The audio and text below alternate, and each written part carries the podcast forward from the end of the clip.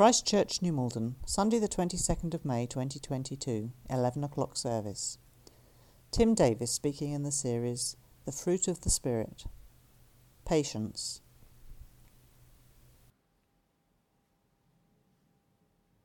Possibly even a bit helpful, I guess, if David, when he wrote that psalm, had told us just how long he waited and give us an indication of what's an acceptable time to wait for God to answer a cry for help, isn't it? Um, is there a limit for like time limit for how patient we're meant to be? Don't know. Kind of wait patiently for the Lord. This could be a fun sermon. Patience. It's an interesting. I don't know. Can we call them segment of the fruit of the Spirit? I'm going to call them. A, I'm going to call it a segment of the fruit of the Spirit. It's an interesting one. I think it's possibly the most challenging one to employ in our lives.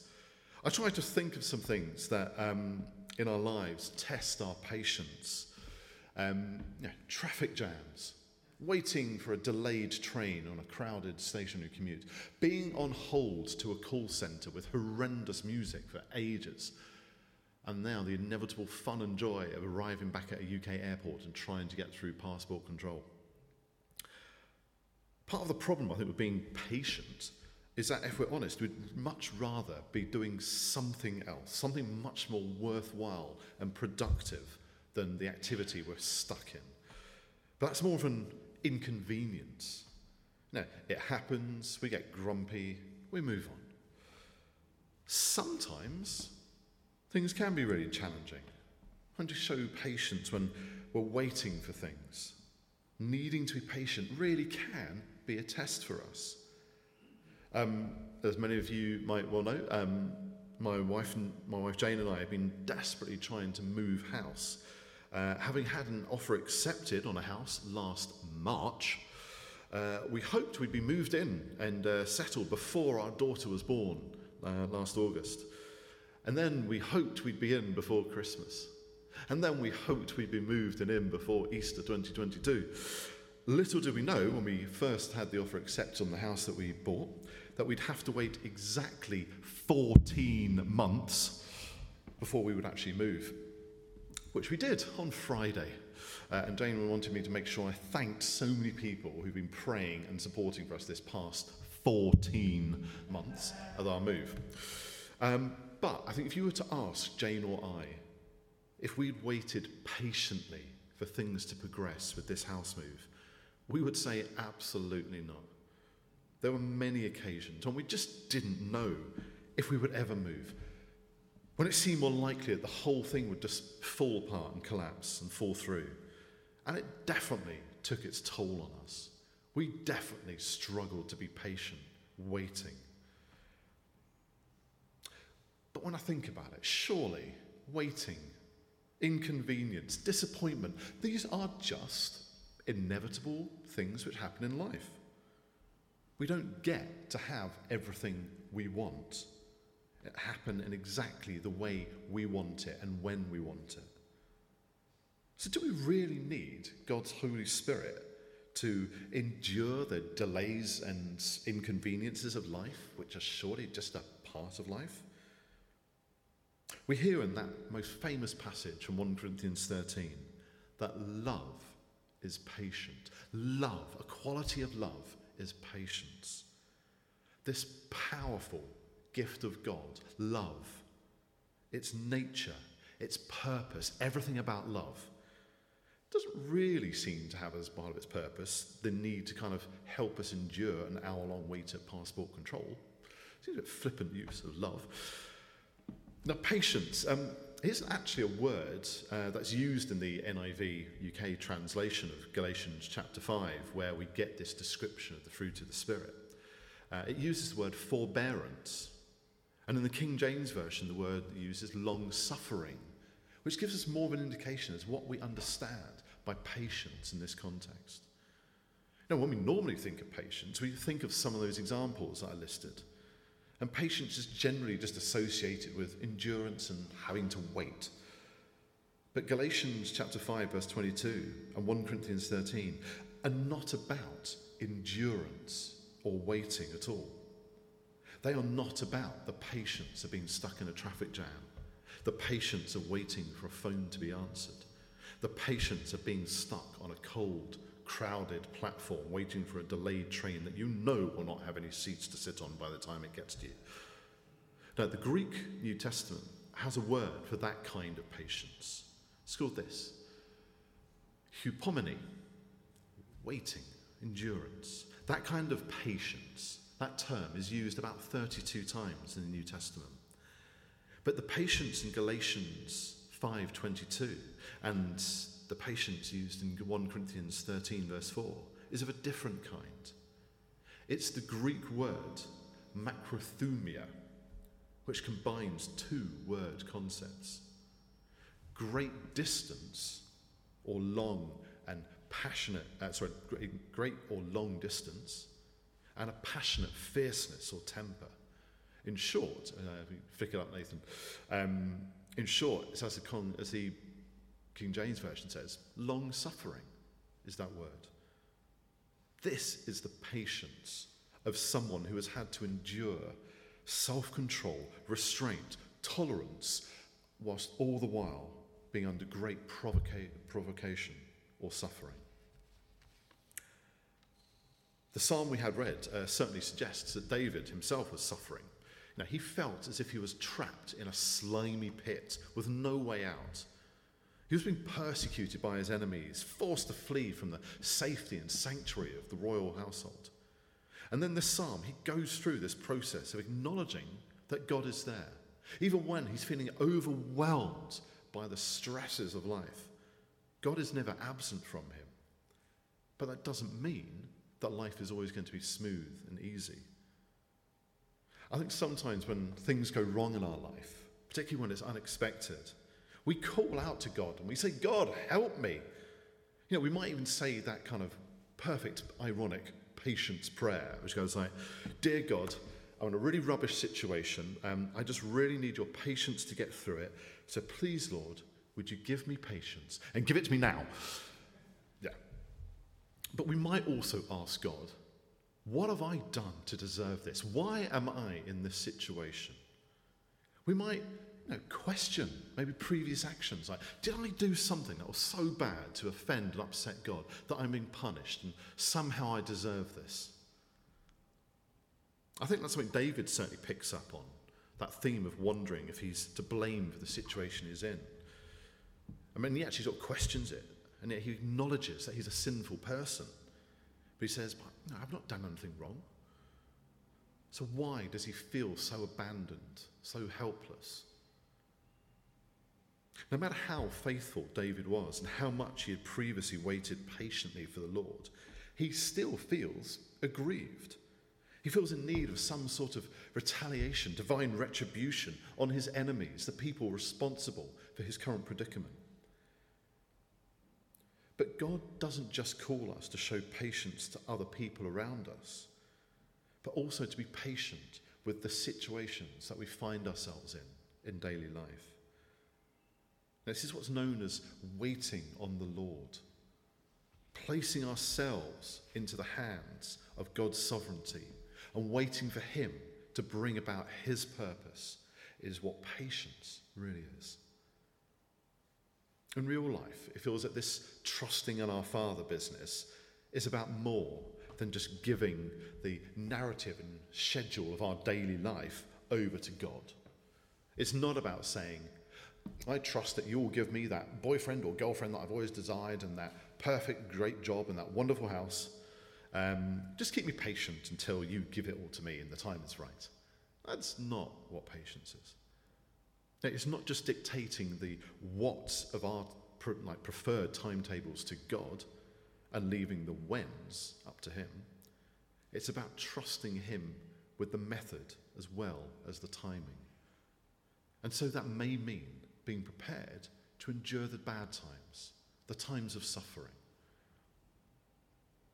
There are people who, for whom I think ongoing suffering just feels like a way of life now. People I know living with long COVID. We hear about the people in Ukraine who have spent months underground, not seeing daylight safely because of the war raging above them. That's enduring suffering. But with those things in our lives, how do we even be able to see patience as a gift from God? Why do I want patience to be able to endure that kind of life? I want it to end, not have to carry on and me feel okay about it. But to think, if there's one person surely in the Bible that we can turn to for an understanding of patience and suffering, it's got to be Job, surely. You know, Job was a good and prosperous family man who suddenly was beset with horrendous disasters that take away all that he held dear. A scenario that was intended to test Job's faith in God. And struggling mightily to understand his situation, Job reflects on his despair, but consistently remains devout, devout so we're told. You know, the tradition is that he, was, he um, refused to curse God and claim injustice. We hear the phrase from James and the New Testament, the patience of Job, as if he accepted his current lot in life. And yet, when we think of the reading we just heard, it's not quite that stoic, really, is it? Job was anything but accepting of his fate. His friends came round to offer him counsel and support. And when finally Job speaks, he says some of these words May the day of my birth perish. May gloom and utter darkness claim it once more. May those who curse days curse that day. I have no peace, no quietness. I have no rest, but only turmoil. Not really the ramblings of a man who's happy and content and accepting his lot in life.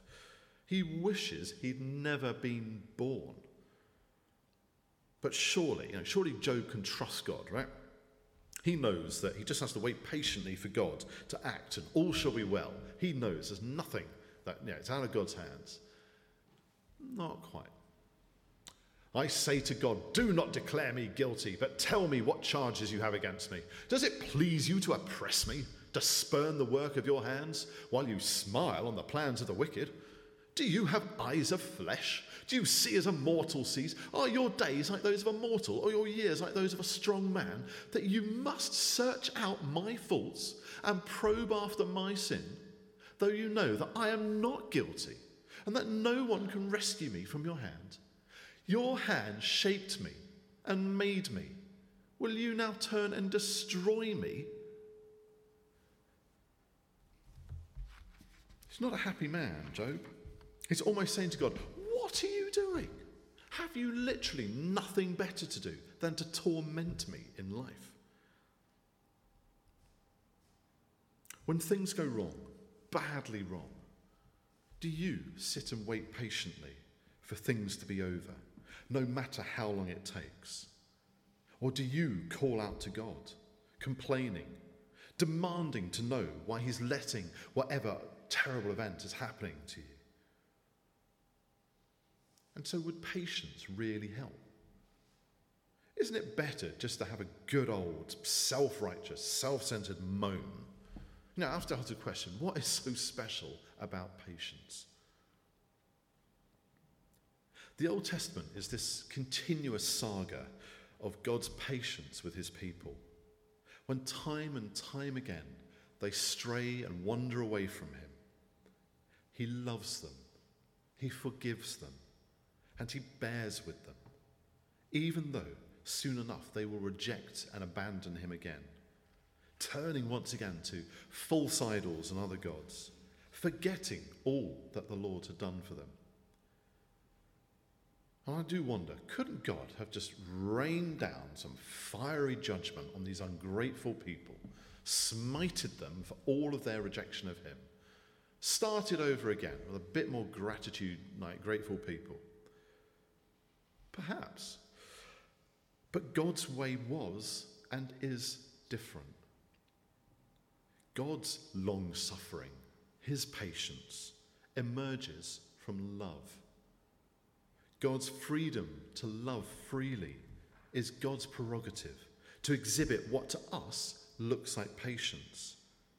But as a matter of God's character, is at the core about love love that restores, love that saves, love that reconciles, love that transforms.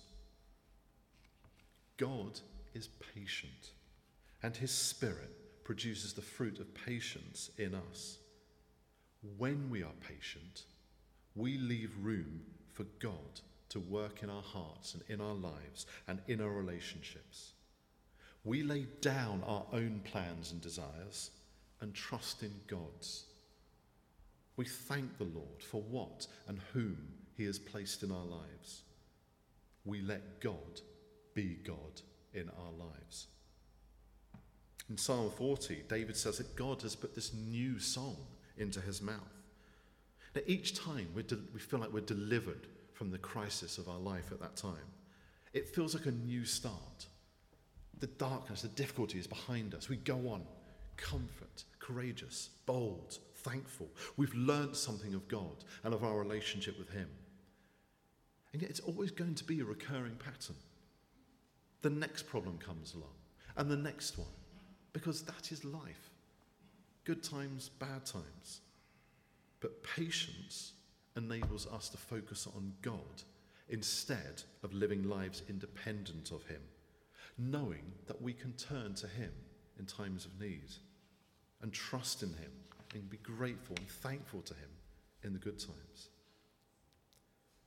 Developing the fruit of patience in our lives is something that is done throughout our lives. If you think of an infant just starting to crawl, what they really want to do is stand up and run. And when they stand up and run, they want to be able to climb up things that are just out of them. But they need to learn patience be able to do things when they can. And when we get older in life, we have to have patience. As things take a little longer to do than they used to previously. Patience is an end, is something throughout our lives. My favourite theologian, Stanley Hauerwas, uses the illustration of baseball uh, when talking about patience. Uh, because, to be honest, if there was ever a game you need patience to play or watch, it's baseball. I don't know if anyone's found themselves kind of late at night flicking through the sports channels and seeing baseball. I'll just see what all the fuss is about. There's a great American game. Five minutes are kind of like, I prefer the test card. I don't know what's going on, but literally nothing is happening. Hauerwas describes baseball as a slow game of failure. If you win only even half the time, you're doing well.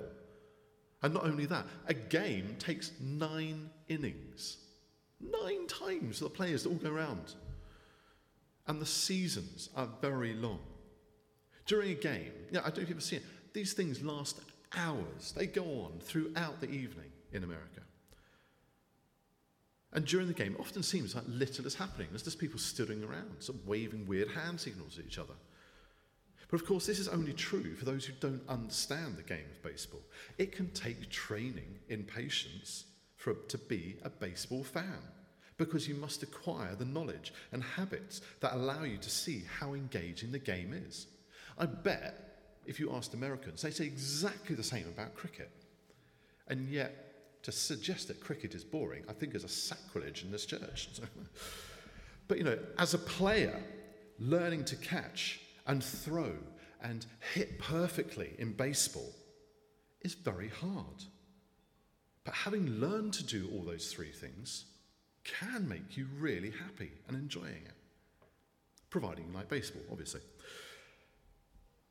Patience is something that we need to keep practicing in our lives. We get better at things when we have patience to improve.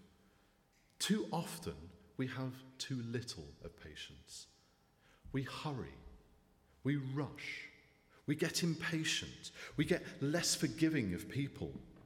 We arrogantly can think that our way of doing something or our vision for how something should be is the only way, is the best way, is the right way, surely. Church life can sometimes be problematic when we get like this. And it's particularly poignant with our APCM today that we think about this. We can be too fixated on the changes that we think are the right ones and which we desire to see. Now, it's inevitable in a community such as a church or others that you can get frustrated by the people who make up that community. You may even get angry with other Christians at times. But you must also be patient. And this means you must be ready to forgive as to be forgiven.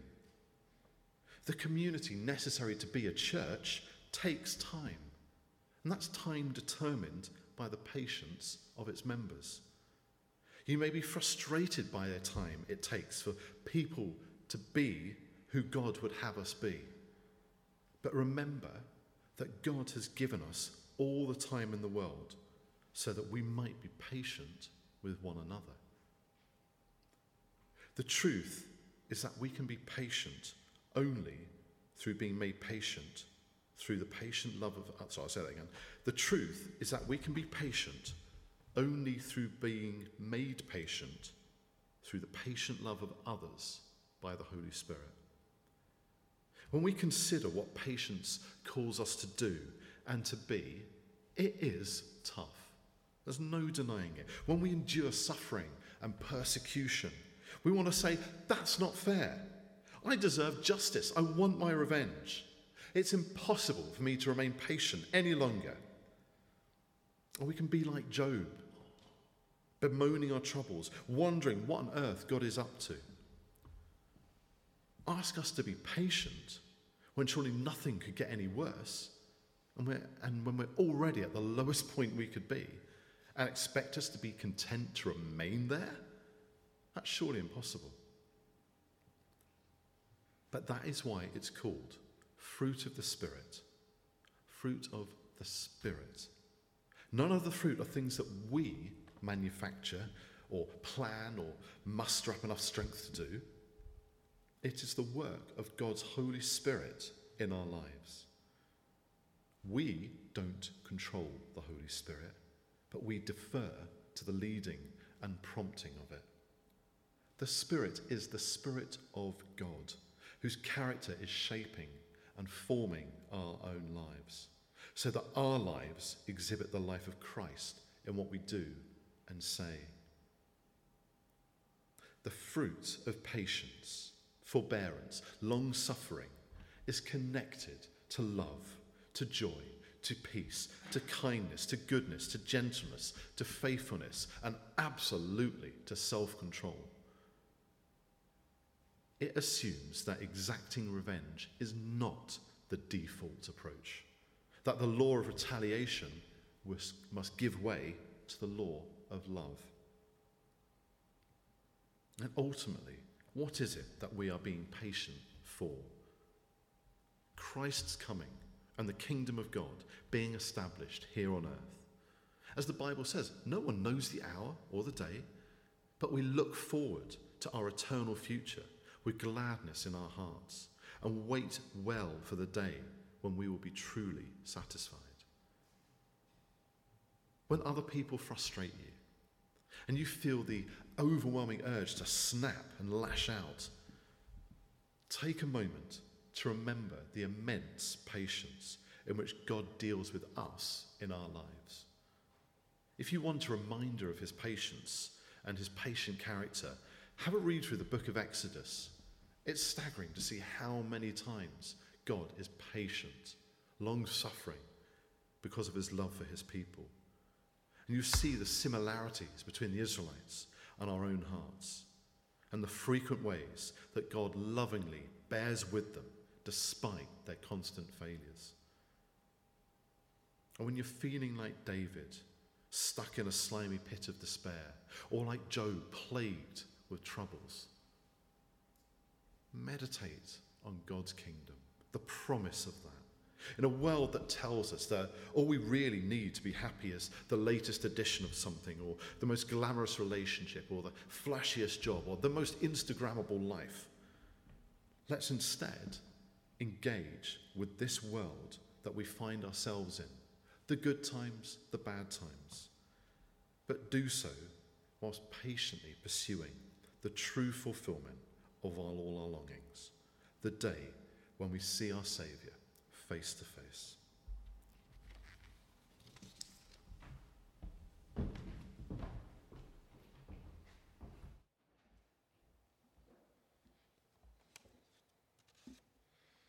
Thank you, Tim.